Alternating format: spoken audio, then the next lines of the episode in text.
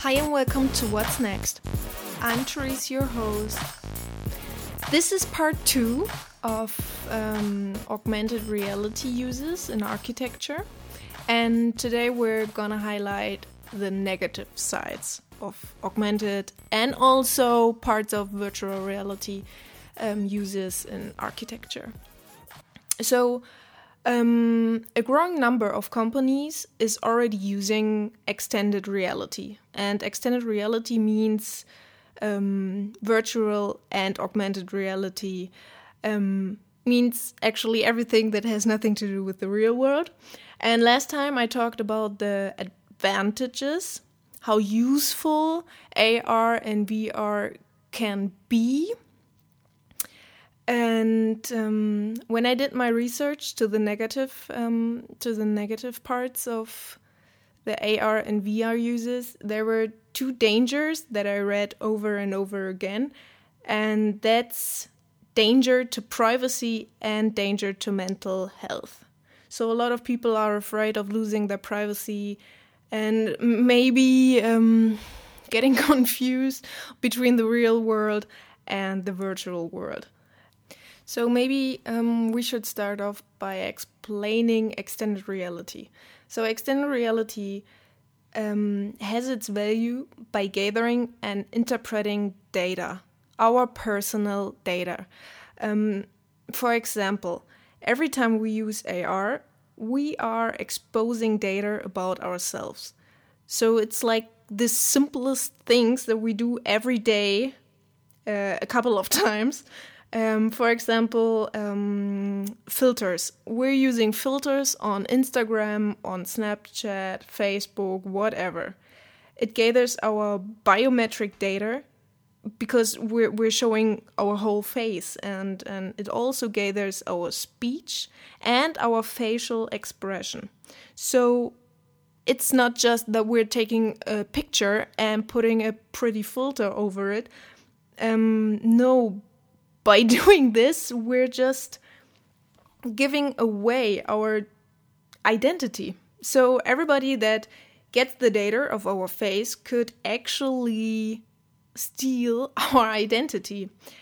And another example that I also um, talked about in, I think, a couple of episodes earlier were the advantages of Google Glasses. So, like the workflow and the self education and the quality of work were the positive sides, but we should not forget that this those glasses could potentially capture everything that we're seeing and hearing.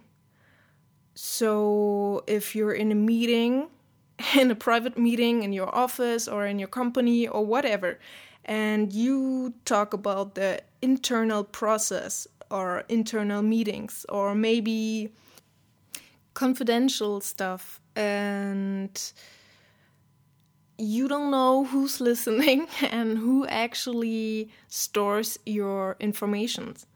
Or example, if you're doing a competition, um, you are totally into the design process. You're using your Google Glass or HoloLenses by Microsoft, and somebody is just reporting your data and maybe steals your idea or whatever. And who knows who's accessing the data and what they're doing with it. A really big use of um, augmented reality is in those cosmetic apps. So you use the app and you can choose your lipstick, your eyeshadow, um, checking if the color of your makeup fits your skin tone, whatever. Um, people love trying this and figuring out what fits best for them and um, being making the best version of themselves and showing them their face in every detail. And by using this app, you also show them your insecurities. Um, whatever you feel like is not perfect in your face, what you would like to change or to cover. Um, make your nose smaller or um, whatever. And the question is, what part of the data is stored?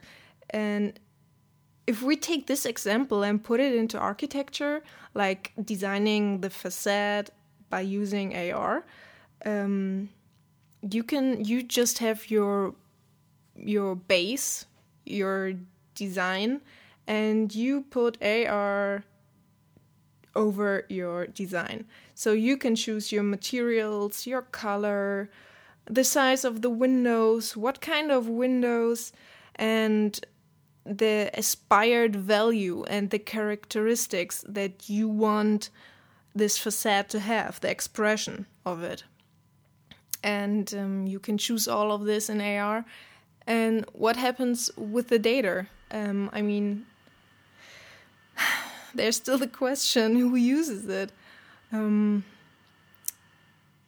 but this is not only in AR the topic, but also in virtual reality. Because when we use virtual reality, we create and often share personal data about our behavior.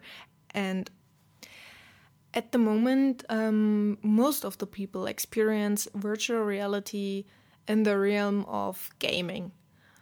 But um, the work is already ongoing on creating online shared virtual reality spaces for socializing that you can do your meetings there and um, whatnot.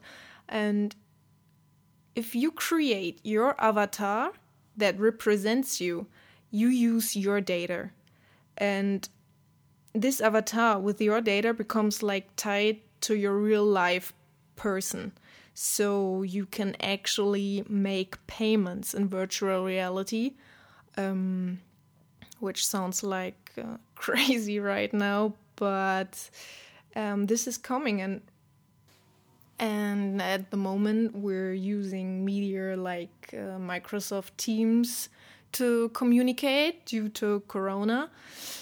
Um, but if we go one step further and imagine ourselves um, being in a meeting um, through your created avatar in a space in virtual reality, um, the lines get kind of blurry between the real and the virtual world, and um, the boundaries. I think um, they get blurred too, and I think a lot of people um, um, it's it's not that clear that turning on your phone and putting a filter over your face is that this is already AR, and those blurred lines between real and virtual or augmented um, could have a big issue on our mental health.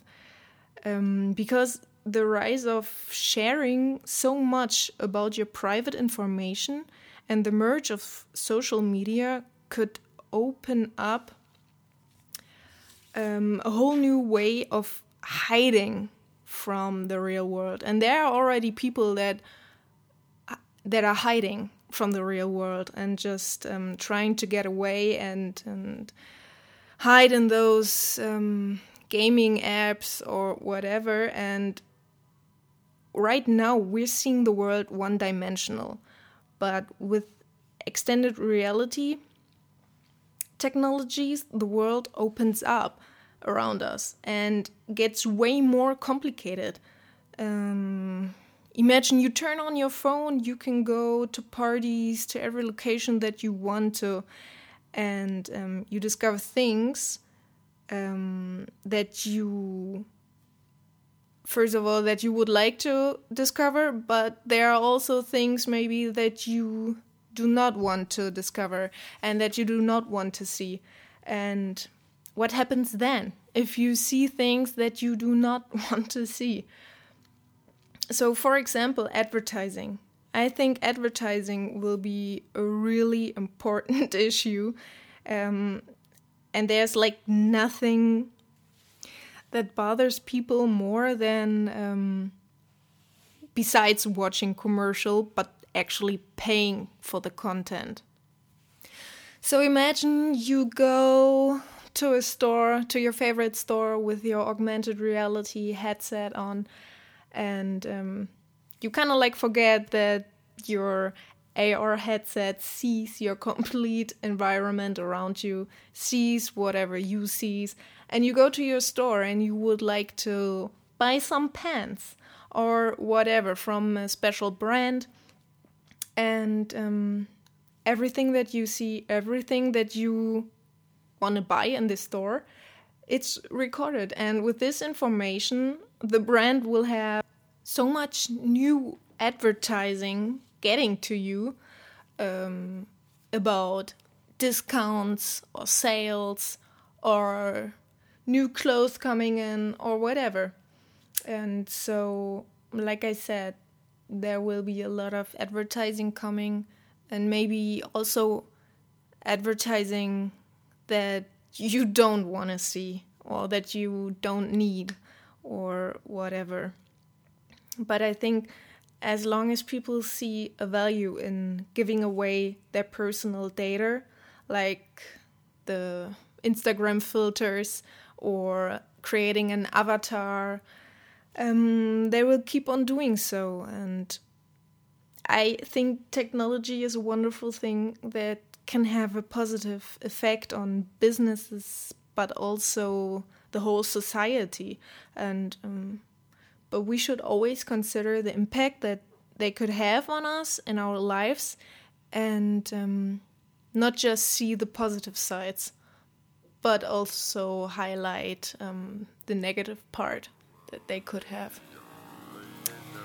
So we're at the end, and um, thank you for listening to what's next.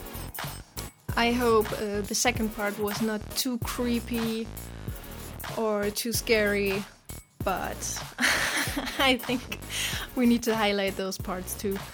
And I hope you enjoyed it. And um, please feel free to comment and um, please give me your feedback. I would love hearing from you. And if you have any topics um, that you want to be discussed on the show relating architecture and technology um, in architecture, then please feel free and send send your suggestion.